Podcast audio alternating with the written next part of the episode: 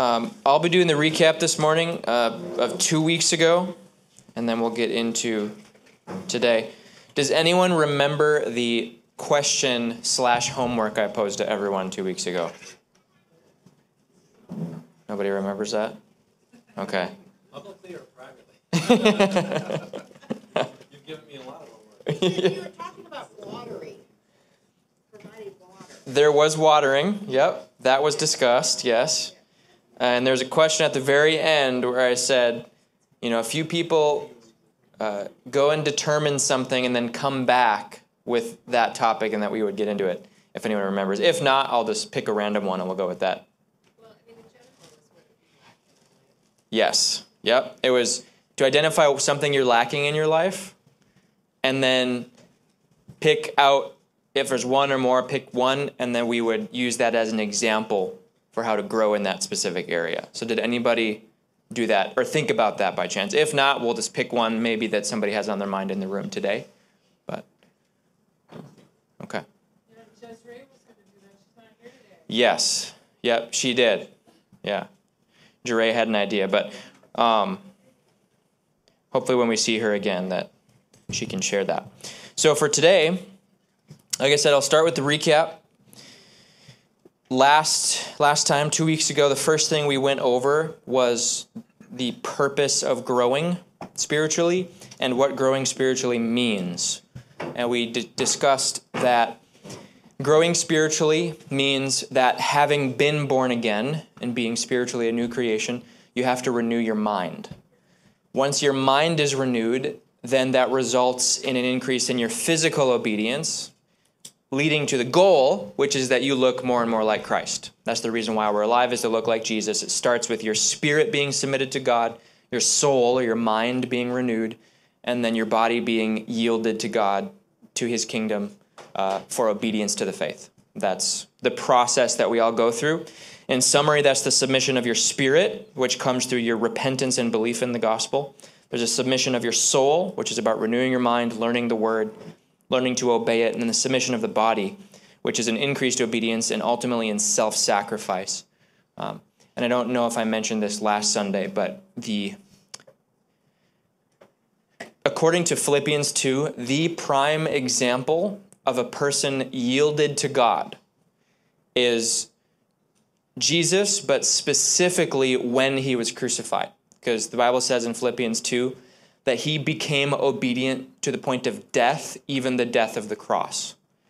So, the ultimate example of obedience is being so yielded to the will of God that even if it ends in a torturous martyrdom, that your faith stands that Jesus demonstrated that as the greatest example of love for people, love for God, and the greatest example of obedience and yieldedness to the Spirit. So if you look at that process, your beginning, the beginning for all of us, is when you got born again, you were spiritually made alive. That's the starting point. That's when you cross the starting line of the race. The end of the race, ultimately, is that you would be so yielded to the Spirit that you have this willingness to be yielded to the point of death. And that is what Jesus demonstrated in the kind of story arc of his life as well. So that's what spiritual growth is about submission of the spirit, then the soul, and then the body. Then we got into the parable of the sower. We talked about that Jesus compared spiritual growth to the, the growth of a plant or a seed. And then we went into, went into points enumerating the process of that growth. It starts with cultivating good soil, which is repentance, patience, and persistence. We talked about being planted by rivers. That's about good fellowship with like minded believers. Sowing good seed is about renewing your mind or essentially studying the word. Watering that seed is about obedience to the word, about serving others, continuing in teaching, being corrected, and ultimately adding obedience to what you learn as you grow in your understanding. Then there is the what happens when you actually bring forth fruit, and that's qualities that begin to naturally show. And we looked at scriptures that discuss that. And then we finished with maturing that fruit. Jesus said that we have to bring fruit to maturity. Bringing fruit to maturity would be uh, the way that I described it last time was perfecting obedience. So that means being obedient in something is how it starts, but then refining that obedience so that you're even more greatly obedient. And that's what maturing that fruit is. And then what I finished with was an introduction to what we were going to talk about today, which is identifying areas that you, you need to grow in specifically and then how you grow in those specific things. And one of the reasons why I said we are going to go over this is because a lot of believers have a general understanding of how you grow generally, and most of the time we'll say, okay, well, you should be around other like minded believers, you should be in the Word, and you should pray.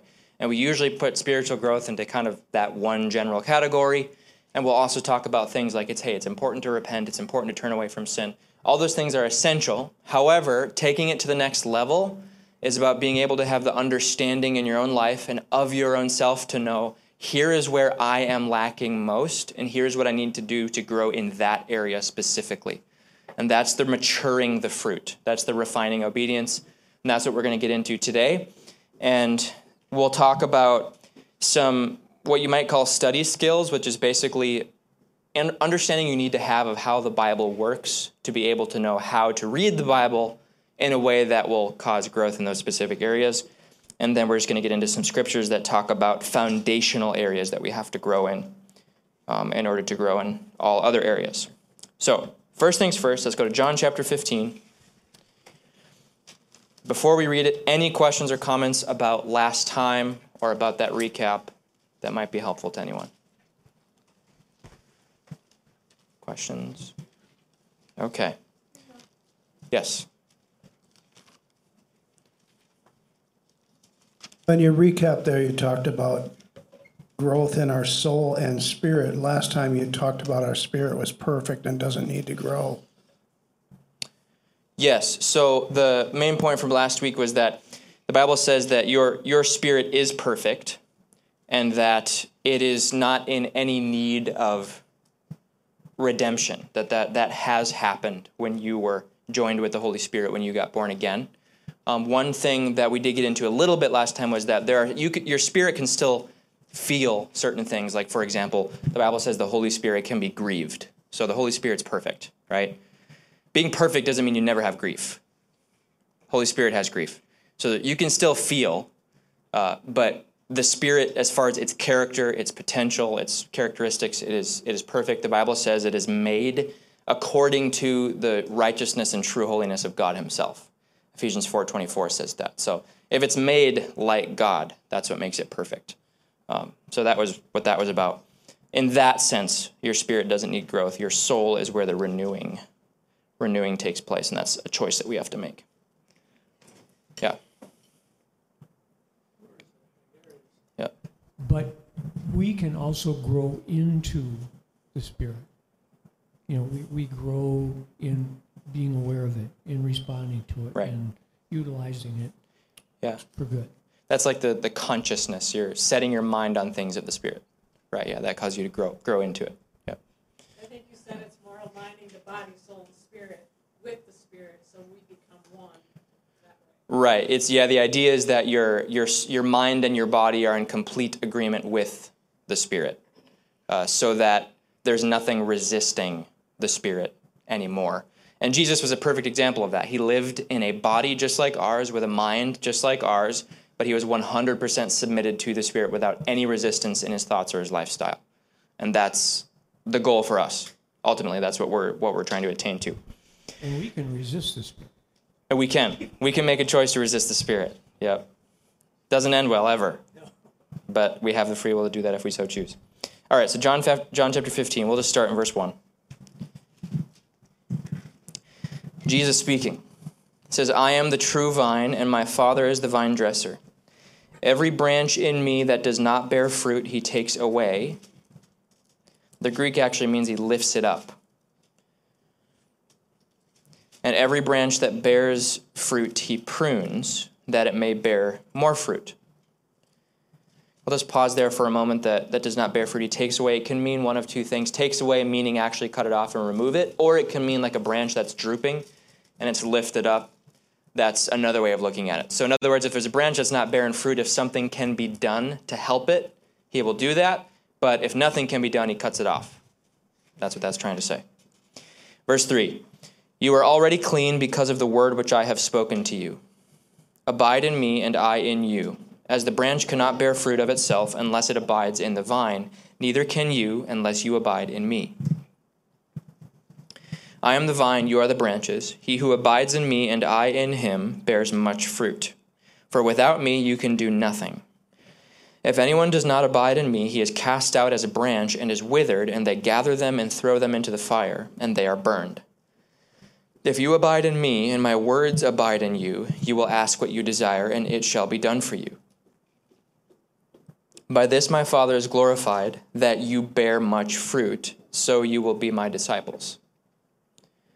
So I'm just going to start this with a question out of that those two paragraphs we just read. So he said in his word that the Father is glorified when we bear much fruit. Amen. Then he said, If my words abide in you, you will ask what you desire and it will be done for you. So, if the words he just said abide in us, what would we ask for? To bear much fruit. Exactly. Yep. so, point being, just to start, one of the things that Jesus says is a sign of bearing fruit is that you pray and ask and it's done. That's, that's also bearing fruit, right? But that infers that we ought to ask for what he states in his word we should desire or what would glorify the Father, which in this case is to bear much fruit. So, if you ask God to help you to bear much fruit, knowing that that's God's will, he will help you bear much fruit. Your joy will be full, the Father will be glorified, and you will be his disciples. So, step one, when it comes to spiritual growth, make sure you're asking God the right questions. And this can apply to your prayer, it can apply to your study. We should be approaching the word with an attitude that whatever his desire is for us is what should be our desire. So, whatever God would want for you, cultivate your desire for that. Pray for those things. That's, that's step one. That it should shift your paradigm in that sense. Ask the right questions. So Second wouldn't- thing. Wouldn't those Yes. fruits be the fruits of the Spirit, love, joy, peace? Yes. Yep.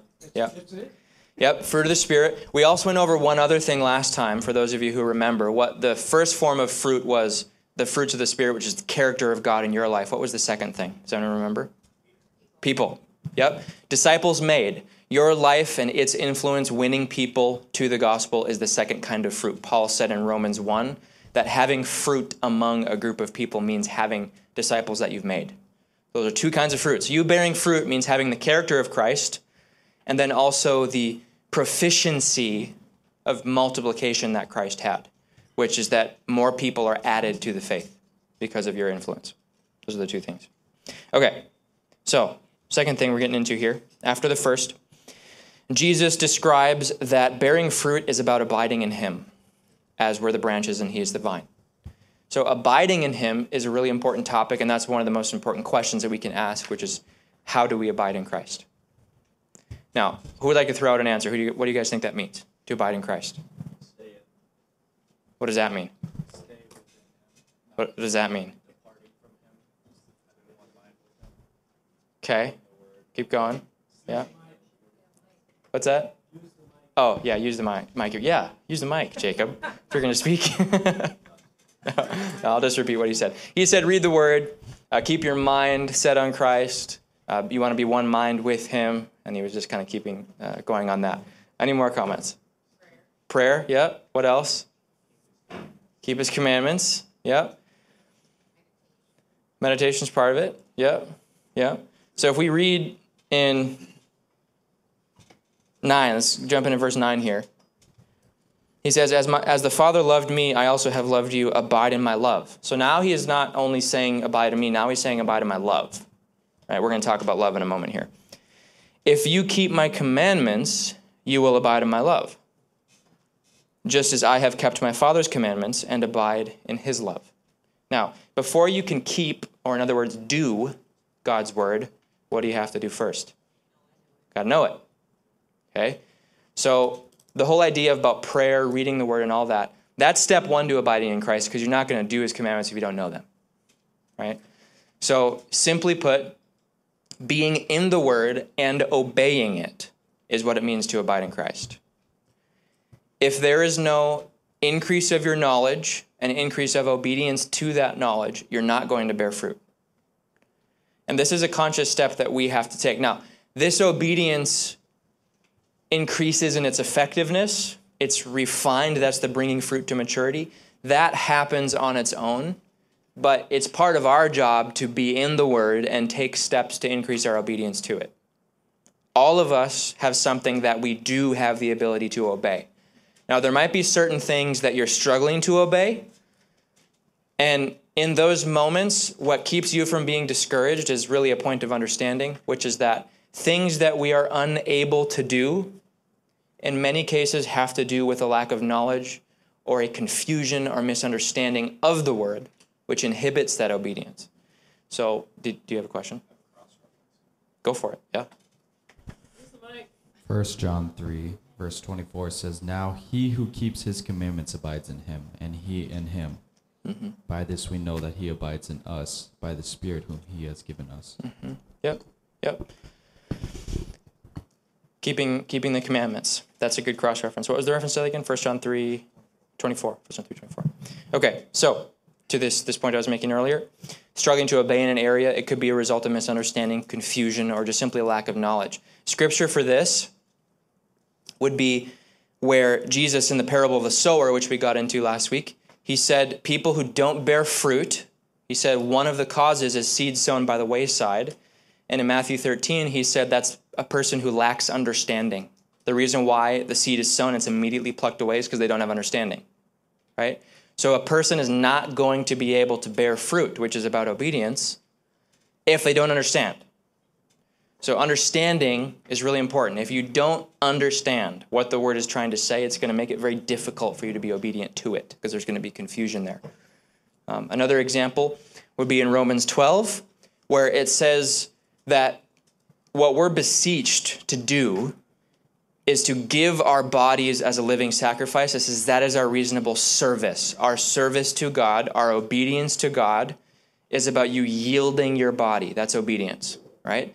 It says, in order to do that, in order to be transformed into that, you have to renew your mind. Because your body will do what your mind tells it to do, right? It's how your mind works. Your mind is the engine for your actions, essentially. If the engine is in a really bad state, so are your actions going to be bad. You have to renew your mind in order to have that physical transformation take place where you can walk in that obedience. So, practical action step for all of us is abiding in Christ means taking what you know, what you do understand, being obedient to it. Whatever you can be obedient to, what you know you can be obedient to, do that. That's part of abiding. If you're struggling to obey in an area and there's like additional or exceptional resistance to it, and there's, it's really difficult, in many cases, it's simply a matter of your mind isn't renewed yet, or your understanding isn't clear enough yet to the point where you can obey, obey that more easily. So, your obedience for something that's hard for you to obey would start with renewing your mind more in that area, right? Which is why we're going to get into growing in specific things today, because that will that will help with this. So, in summary, if you want to abide in Christ, know the word, obey the word. Whatever you aren't obeying or find hard to obey, renew your mind in more. And that's where you start, and that would be obedience. Okay, then we're going to get into the process of what Christ does for us or what the Father does for us, because He's the vine dresser when we're bearing fruit. So every branch in me that does not bear fruit, He takes away. Now, who's the branches? Us, people. If a branch does not bear fruit, it is either lifted up, which is like when you put a brace on a tree that's too small to stand on its own, for example. He can support a branch, and that might help it. If it doesn't bear fruit after that, it's cut off, which is why the Bible says that you will know people by their fruits. Distinguishing between a believer and unbeliever is about the fruit that they bear. Right? So that's number one. You watch for fruit. That's how we know and how we identify people. And if you are bearing fruit, yes? Somebody want to get a microphone to Dolores? Right here. Yeah. just a comment and some studies that I've been doing about this very parable, uh, or what Jesus is talking about being a, a, a branch on the vine, and the one that's not bearing fruit that he cuts off or he lifts up. What it is with with the people that grow grapevines or whatever mm-hmm. vineyards, they have to put a rock under it to lift it up. Otherwise, it will start rooting. But those, and so there, those roots are self-sustaining. But that's not, we don't want to be rooted in our own self. We have to stay rooted in the vine. So they lift, they lift it up and they cut those off so they can't do some independent thing. Mm-hmm. So just something to, Great observation. Yeah. Yeah. Try to make your own roots instead of staying rooted in Christ. Yeah. Love that. Really good. Otherwise, the, the branches get close to the ground and they turn into roots. I did not know that about grapevines. That's really cool. Okay, so then you've got if you are bearing fruit, you get pruned. Every branch that bears fruit, he prunes that it may bear more fruit. Yes. Uh, when me and Fernando used to do landscaping in the summer, when you have a tree or not a tree, sorry, when you have like a hydrangea, you would prune it because what that does is it promotes growth. So that's what it's saying right there. Yeah, yep. Pruning promotes growth. Now, whenever you prune, we we actually did this one time to an apple tree uh, in my parents' yard. We ended up having to cut the whole tree down because it, it died because we we pruned it too much. Um, you cut it back too far. It actually killed the tree. Um, but whenever you prune something, assuming you don't prune it back too far, it doesn't look very pretty at first. And that is usually the way it is. When you get pruned, this basically means you have a branch that's doing great. You feel really good about it. And then you get cut back. It doesn't feel very good. And then it looks a little strange at first. And then it starts to bear more fruit. And it actually ends up being more effective. Practically, an example of this would be like when you're making progress in an area spiritually, you're growing, you feel good about it. Then a correction comes, or a refining, or something that tells you, oh, I have to actually fix this now too. That actually kind of makes you feel a little bit less confident because you're like, oh, man, I have to, I, I should make progress in this area now too. And that's that pruning. It's essentially you're taking an obedience, something you're doing well in, and it cuts it back. In other words, it brings you to a point where you realize, oh, I can still be corrected in this area. You're receiving correction, and correction, the Bible says, never feels good in the moment. It says it's painful. Hebrews 12 11 says correction always starts by being painful, and that's the point. So, refining or perfecting obedience, maturing fruit and bearing more fruit, pruning, in other words, is about receiving correction for something you're doing well in to make your obedience even greater. That's the point. And you ha- it has to be painful. That's part of the process. Yes. Uh, quick question. So, Yeah.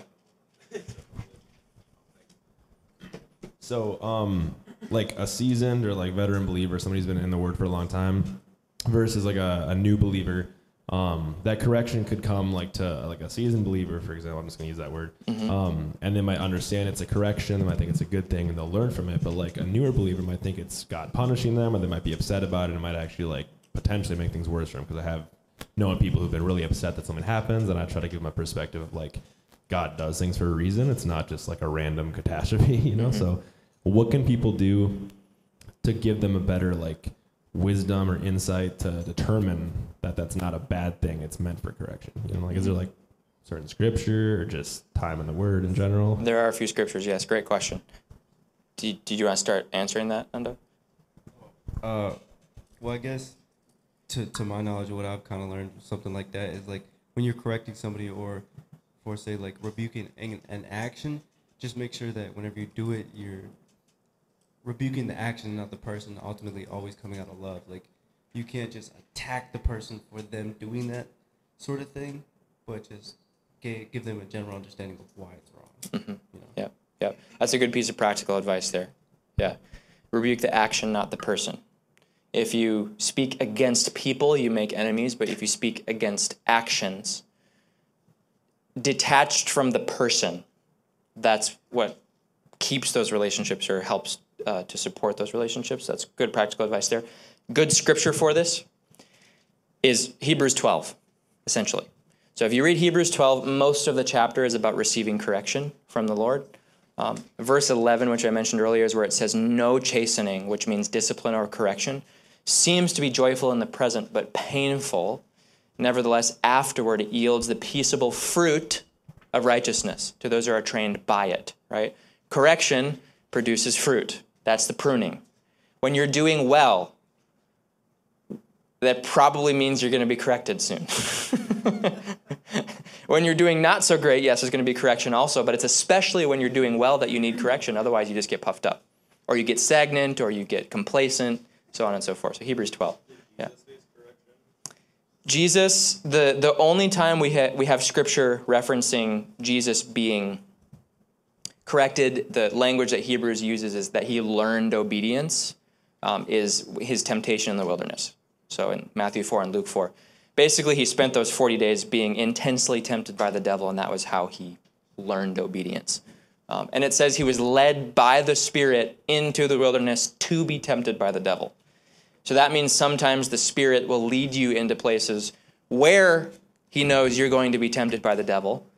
And part of that is helping you learn obedience. Yeah. I, I personally think that there's like three major ways that God corrects people uh, Sure. I've experienced. One through. Look at this.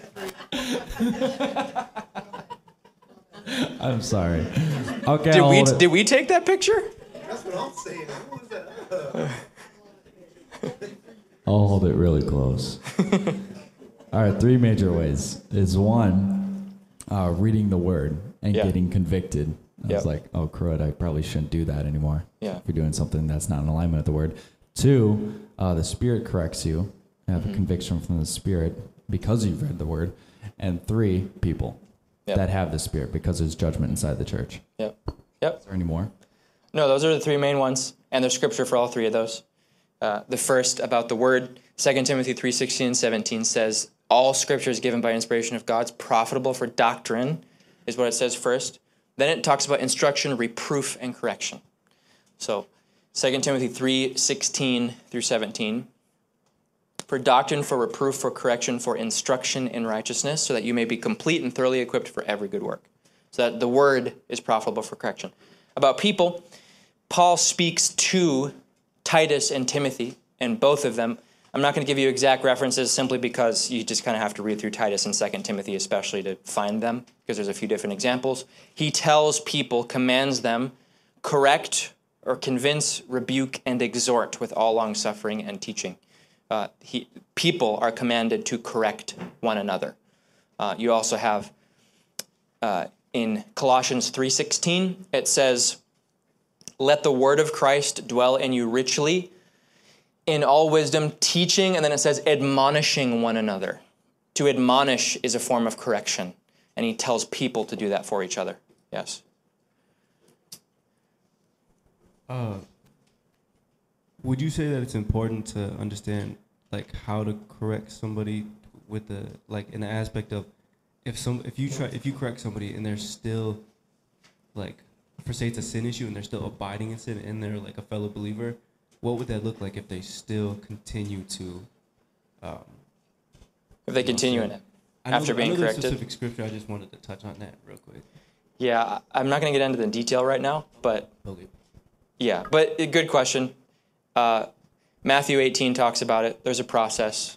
Long story short, if you correct somebody, Bible says first thing that's supposed to happen is you do it one on one. One brother confronts another, uh, and if they don't repent after that, it says then bring a couple more people, and then after that it says bring them before the whole church. In other words, get their whole community involved and in agreement. This is the key: standing together in the desire and intention to restore this person and move them to repentance. If you do it in disagreement, that's a bad thing. Do it in unity, and then Matthew 18 says, uh, two or three are gathered together unanimity in my name, I am there in the midst of them. In other words, Christ is present to help that person when churches are in agreement to restore or move somebody to repentance. So there's that, that process. That would be short answer. And I assume that that's, uh, correction is done by using the word as your basis. Using yes, absolutely. Only only use what you can point to in the word. Correction is never to come from your feelings or your emotions or impulses. It's supposed to come from scripture. You can maybe have a discernment that initiates the thought, but what you say is supposed to come from the word. Um, that's why I believe it's in uh, 2 Timothy. He says, "Convince, rebuke, exhort in in long suffering and teaching." Long suffering is patience, so do it patiently when you correct somebody, and do it with teaching. That's the Greek word for doctrine. In other words, you, you need to know the word to be able to correct somebody. Uh, and then there's a couple other scriptures. I'll give you guys one more scripture about this, and then we're going to move on. Um, I was actually, I just finished a couple days ago a long study about correction. Um, and so it's important to know these things. Let's pull it up real fast. So, about knowing the word.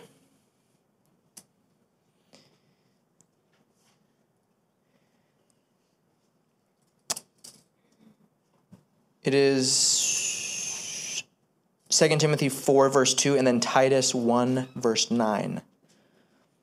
Titus 1, verse 9, and I'll just read it to you guys quick. It says, holding fast the faithful word as he has been taught, that he may be able, by sound doctrine, to exhort and to convict those who contradict. So it is through or by the faithful word, being taught the faithful word, knowing sound doctrine. That's how you're able to correct. So you have to do it by the word. Um, that's just another reference for that. And then you've got 2 Timothy 4 2, which is the previous one um, that I quoted there for you guys. Okay, so got to keep moving forward here. So, summarize so far pruning is about what? Yes, it, promoting growth, yes, but pruning is what? Correction. One word. Yeah. When you're corrected, it's usually because you're doing well that you're corrected. When you bear fruit, you're pruned to bear more fruit. So, correction is not a sign that you're doing bad. Correction is a sign you're doing good. God wants you to bear more fruit, and that's why you're pruned, and that's why we should receive it with gratitude when correction comes. Okay. Now, moving forward. Abide in me is verse 4. As I and you, as the branch cannot bear fruit of itself unless it abides in the vine, neither can you unless you abide in me. So we talked about abiding in Christ is about knowing the word and being obedient to it, renewing your mind. Now, what we're going to touch on is he talks about abiding in his love, which is a part of abiding in him. As the Father loved me, I also have loved you. Abide in my love. Now, I'm going to give you guys a couple scriptures that focus on this. Jesus refers to himself as the vine or abiding in that vine as synonymous with abiding in his love. Now, what this means first is that abiding in Christ depends first on knowing his love and growing in his love. Scriptures that get into this, the first would be in John chapter 13, in verses 33 and 34. If you read John 13, verses 33 and 34, Jesus gives us one commandment. Who can tell me what it is? You can pull it up, or you can read it if you know it in your heart. Love one another. Yep. Love one another as as I have loved you. As yourself, yes. Different scripture, but yes. Love one another as I have loved you. That is the one thing that Jesus said. And he even said this is a new commandment. Now, this is interesting because First John says that it's actually not a new commandment. He said it's, it's one that we've had from the beginning, but it's new in the sense that it's renewed in that it's meant, it's being presented as now the focus and summary of all other commandments. And that's why Romans 13 says all the law is fulfilled in one word, which is that you love one another right? So love has become the renewed focus of your obedience to the faith. If you are perfected in love, you are perfected in righteousness. Period. If we could love as deeply and as obediently as Christ loved, we would be like Jesus. That it, it all is summarized in love, right? Do you have a comment? you finished it up, and it, excuse me, God, Jesus personifies love, and then he died. Mm-hmm. Mm-hmm. I'm sorry, I got a frog in my throat. Is the mic on? Uh, oh, do you turn it off? Oh, thank you. Um, that, that Jesus is the personification of love, and that he died for our sins. Yes. And so that's our reference point, I guess. Yep. That's the demonstration, the model, the example. Uh, fill in the blank or finish the verse. Greater love has no one than this, than that he lay down his life for his friends. Yep. That's the greatest, greatest demonstration of love to lay down your life. So self sacrifice is love in expression. Preferring someone else in sacrifice of what you want for the sake of love. That's what that's that's how love is shown. So, if Jesus as the vine, abiding in him is the same as abiding in his love, then without love we grow in nothing. Nothing. Okay? And it is, in fact, love is stated as being so powerful, in fact, that, and I, I used this verse a lot the past few weeks. John, or First John, excuse me, 2 verse 10 says, He who loves his brother abides in the light, and there is no cause for stumbling in him. So it says, it's so simple. It says, if we would just love each other, we would have no cause to sin at all. The only reason we sin is because we lack in love. Period. That's why, if you read like the fruit of the Spirit, you know, Galatians 5:22, what is the first on the list of the fruit of the Spirit? Love. And why is it that it's called the fruit and not the fruits of the Spirit? Because love is, it's a singular fruit, it's love. And love is joy, peace, patience, long suffering, kindness, goodness, faith, gentleness, and self control. That's why you have 1 Corinthians 13 that says, Love is patient, kind, or suffers long, and is kind, doesn't envy, doesn't boast, doesn't parade itself, is not puffed up. Go down the list. So, all other expressions of virtue, righteousness, excellence, so on and so forth, ultimately are branches out of love, just as you are branches out of Christ. So, this means the one fruit that encompasses all other growth in your life, and the one fruit that has to remain your focus throughout the entirety of your life and its growth is love.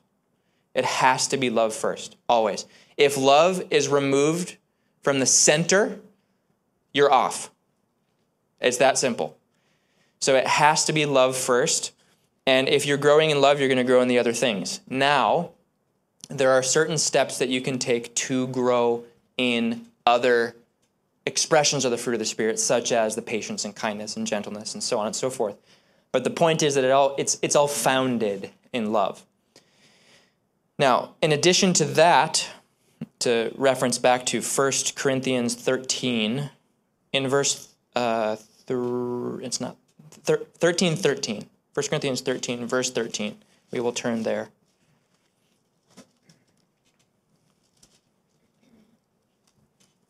First Corinthians 13, verse 13.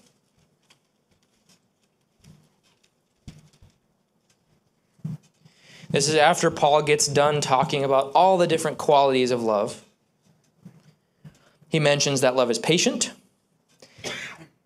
He mentions that love bears, believes, hopes, and endures. So that's another expression of patience, believing. You have an example of faith. So there's faith in love, there's patience in love. Verse 13, he says, Now abide. In other words, these three things exist, they're the focus of all of it. Now abide faith, hope, love. These three, but the greatest, the chiefest of these is love. There's another example. We want to, you don't have to turn to it, but just for your own notes, you can write it down. 1 Thessalonians 1, verse 3. 1 Thessalonians 1, verse 3, it reads very similar to 1 Corinthians, 1 Corinthians 13, 13. And it says, labor of love, patience of hope, or excuse me, work of faith, labor of love, patience of hope. Hope. So you have 1 Corinthians 13, 13 says faith, hope, and love. 1 Thessalonians 1, 3 says work of faith, labor of love, patience of hope. Let's leave that verse up on the screen for a while. In other words, faith is shown by what? Work. Exactly. James chapter 2 says, I will show you my faith by my works. Work of faith. And love shows itself, according to this verse, verse in what? What does it say? Labor. labor. That Greek word for labor actually means the, the anguish or suffering of being worked so hard that it hurts. Like childbirth. Like childbirth. right, exactly. That's what that word labor means. It doesn't mean like the labor that you do to make money. This labor means when you care about somebody so much that you're being willing you're willing to be worked to the point of absolute exhaustion because of how much you love them. That's what that labor is, okay? That's how love shows itself. And then it says hope shows itself in what? Patience. Patience of hope. Hope has patience. That Greek, Greek word for hope means the expectation. It's the expecting that God is going to do something. And it also, an additional definition of it is a confident expectation. So, in other words, when you confidently expect something and you know it will happen in God's timing and you trust His time, you're going to be willing to be patient for it. So you've got faith shows itself in work, love shows itself in labor, and hope shows itself in patience. Patience and hope are very similar. They sh- share very uh, two definitions that are very similar. They're almost the same thing if you look at them in Greek. So 1 Corinthians 13 13 says, Now abide faith, hope, and love. We just read 1 Thessalonians 1 3 also mentions faith, hope, and love. Faith, hope, and love, or faith, patience, and love, because hope and patience are nearly the same, are kind of like the big three of the fruit of the Spirit. Kind of like you have God the Father, God the Son, God the Holy Spirit. God the Father, the Bible says, all is going to come back to the Father. Even Jesus will be submitted to the Father. The Father is greater than I, Jesus said. The Father's like the one, but they're the three are they're three in one. Love is the same way in that the greatest of these is love, but love, what's immediately attached to it, is patience slash hope, and then faith. So that essentially kind of tells us that the three things that are going to have to be points of primary growth in our lives are going to be love, patience with hope, and faith. And if we grew in those three things, you'll actually come to learn that the other fruits of the Spirit have some kind of connection or rootedness to those big three. But the focus always has got to be love from the beginning if you love a person, you will be patient in working for serving them. There's patience in love. That's why the Bible says love suffers long and is kind. And if you love somebody, you will believe God for them no matter how long it takes because of your love for them. That's why faith is in love. So everything you can imagine all comes back to love. Um, with these secondary focuses of, of faith and patience. Do you have a comment? Yeah. I just had a thought about that. Um, yeah. So we have a son that has autism, and I believe 100% that he is a gift from God, created as God meant him to be. But I require daily, constant patience with him. But I'm, I have faith that God designed him. So I feel like faith and patience are a little bit different. And my, my interpretation actually says steadfast, steadfastness mm-hmm. versus patience. Mm-hmm. And so I was just throwing that out there because I do feel like faith and patience are different. Mm-hmm. Um, they have differences. yeah. Yeah. So. They have differences. They share a lot of similarities, and they actually depend on each other. Uh, it's you can't really have faith if you're not patient. We've gone over this a few weeks ago. It's it's really impossible to believe if you're not patient, and it's impossible to be patient if you don't believe. Well, the one thing that you know I think it's really miraculous that I saw in my lifetime is the overturning of Roe v. Wade, because oh, I'm sorry. That's okay. Just keep going. well, I guess the one thing that has uh, really uh, astounded me is the overturning of, of Roe v. Wade, Mhm. because you know I always prayed, and but I, but I never ever thought that I would see it in my lifetime that it would be overthrown. I just pretty much had given up all hope Mhm. that it would be, but it's thing you know patience and never giving up, Mhm. never giving up. Yep. So Yep. Bible says also to be patient or steadfast in prayer. mhm, yeah, prayer, yes, Prayer is if you can't do anything else, you can pray. Right, Being right. patient in that is important. That's what I've learned Yeah. pretty recently either because you know people are frustrated you know the path of the country and Sure. well we can vote and campaign for our candidates Mhm.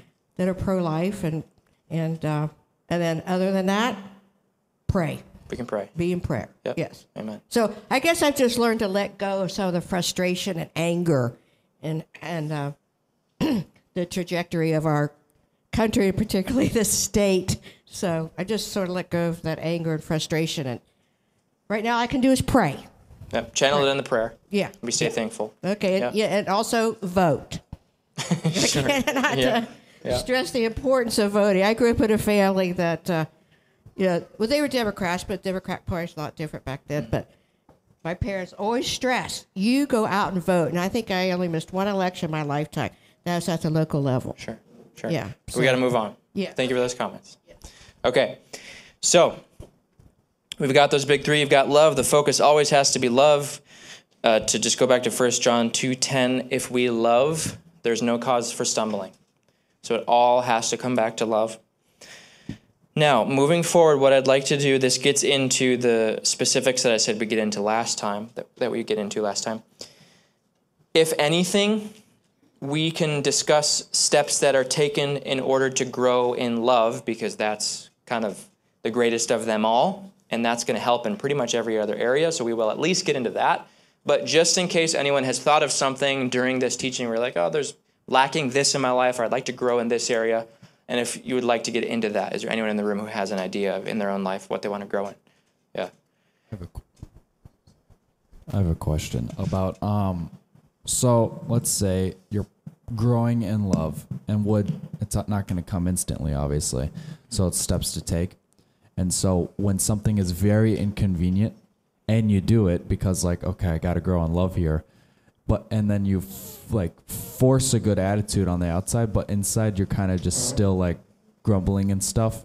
Is that profiting profiting you for anything or should like I don't know, what's the steps to take if that's a clear enough question?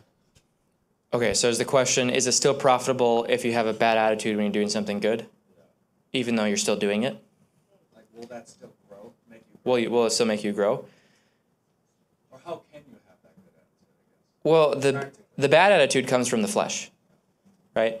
And you have to do what's uncomfortable to the flesh at some point in order to submit the flesh to the spirit, because the flesh is going to be a crybaby, right? So it would just simply be a matter of understanding what can be done to help quell that bad attitude while you're growing. But it's better to take action. Yeah, always. Um, so yeah, we can start. Comment? Yeah. Oh, I see. Well, what, one of the things I've learned too is is that um, the question was posed at one time in a Sunday school class: If you obey God, but you really don't want to, are you doing what's right? Is it is your spirit right? And I say yes, because you are submitting yourself to God. And I found that even though I didn't want to submit, do it in the long run down the road, I realized it was the right thing to do. Yeah. So, so obeying God, even when you don't want to, I think pleases God. Of course, yeah. Yes. Because in that case, you're you're you're submitting the flesh to what the spirit wants, which shows that you want in deep deep down you want what the spirit wants more than what the flesh wants. Right. So that submission is important. Right. Yeah. Thank you for sharing that, Earl. Over here.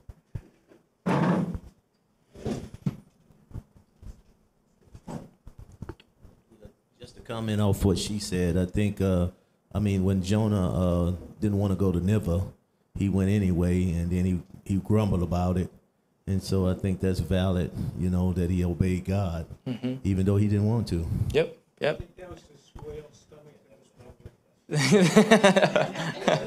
yeah. yeah. Look what it accomplished in Nineveh. Yeah, exactly. So, David, you were Yes. asking to, uh, for us to identify something we want to grow in. Yeah. I know for me, just being consistent in prayer. Mhm. Not that I don't pray, but the consistency and some of the things that's been coming up to me as I was thinking about what do I want to do for this new year. And I last year I spent quite a bit of time studying about prayer, but I, I think it's somewhere in my mind. I still have to get over this thought that it, it's because I don't see it happening right now that it's not that nothing's happening. And I think if I have to, it's kind of like I, I realize I have to get fully persuaded that my prayers are doing something. Mm-hmm. Mm-hmm. So anyway, Yeah. that's an area that Sure. You, you kind of partly answered your own question. Um, at the end, they're talking about, uh, you started to anyway, with the idea that wanting to be consistent, more consistent in prayer. And then you mentioned believing, wanting to believe that your prayer is working. Well, if you believe your prayer is working, you, you we'd pray more, you know. So that at least tells you that, hey, faith, growing in faith will make you pray more, you know. Um, so what we'll do for now, then, I'll just get into practical steps a person can take to grow in a area, and then we'll use love as one example, and then we'll have to finish up, and then we're going to do uh, prayer and then some music after that, just to kind of finish things out, um, because it is is 12 o'clock. We usually get done by 12:30. So I'll let's I'll get into briefly the the study skills topic that I mentioned earlier. If you want to grow in something, we just I mentioned this earlier what is the first thing that has to be done to grow in something, in anything? Yeah, study the word. Yep. I was gonna say renew your mind. Exactly. Yep, renew your mind. So if you want to grow in an area, it starts with renewing your mind in that area. And that's why your study is important. Sure, yeah. N- know that, hey, I want to grow in this. I need to grow in this. Then address that. Now, growing in that, how you go about renewing your mind in that area is important because what we want to avoid, this is still good, but if you want to get specific, if you want to grow in something, but then you just generally read the Bible just because that's what you believe your obligation is to do, but you're not reading about the, that thing you want to grow in, or, or taking steps of obedience in that thing, then you're not going to see as much growth in that specific area as you'd like to. And so, step one would be if you've identified that thing, whatever it is, it's finding scriptures that address that thing and then obeying those scriptures that address that thing. And that's how you'd grow in it. That's how you corrected. That would be how you renew your mind. So let's take uh, love, for example. Now, the first thing you'd have to do if you want to study, well, actually, I'll put it this way. Let's say the, the deficit or the lack in your life is showing itself in impatience. Let's use impatience as an example. If a person is loving, the Bible says they will suffer long and be kind. 1 Corinthians 13 says that. We also know that you can read verses that talk about patience and how it shows itself and how a person can grow in that patience. So that means step one would be knowing, okay, what's the sin? What's the error? And what would be the antithesis of that error? So if I'm lacking in this, or if the sin is this, if I were not in that sin, what, what would I name it? So the opposite of impatience would be patience, right? So if you're impatient, you would want to study patience. You don't want to study impatience, right? you want to study patience, right? So now if it's a lack of love, you want to study love, okay? So you want to study the good of what you're lacking, not the bad, right? So that would mean to start scriptures about, well, we'll just use patience as an example. Scriptures about patience. There's three things you can do. The first is get yourself some kind of concordance, ideally a Greek and Hebrew concordance. And you can type in in the search bar patience. And you'll, you'll find everywhere where that English word appears, then you look at, like, let's say it's in the New Testament, you look at the Greek word, and the Greek word will sh- will show you how that same word is used in different English words throughout the Bible. So you want to find places where that matter of patience is addressed directly in Scripture. That's that would be an, an immediate. It's a quicker thing you can do. You can find scriptures that specifically talk about that thing that you're thinking about. The second thing you can do is simply use like a new version, your, your standard Bible app. You can just look up, you know, patience and it'll give you scriptures that might not have the word patience in it, but they'll be established cross references for that topic. That's the second thing. Look up scriptures that are similar and then look up scriptures that have that exact word in it. With the exact word, you're going to want to find words that are similar because they have different English words. So, like patience, for example, in the New Testament shows up as perseverance, steadfastness, long suffering, endurance. Those are all synonyms of patience. So, you're going to want to find, think of synonyms for what you're studying in the Bible and look at those verses too. Otherwise, you'll miss a lot. Okay? So, those are the first two things. The third thing, this one takes a little bit more work, but personally, I think this is the most fun, makes it the, a greater challenge, is start, let's say it's patience, in the beginning of the Bible, and go all the way to the end. And you don't necessarily have to read word for word, but you skim through and find stories or places where you're seeing examples of people showing patience. And it doesn't have to say the word patience in it. You might read Genesis, let's say the topic is patience, and you see Noah is commanded to build an ark. And you notice, oh, it took Noah 100 years to build that thing. Do you think that took some patience? Yeah. So that would be Noah showed patience there, right? That's just one example. And you just you just read through, read through scripture and find spots where a person is exercising what you want to grow in. So you take those Old Testament stories or the New Testament, then you take the New Testament instructions, you combine them together and say, how can I act on what I've just studied and what I've just identified? How can I obey this?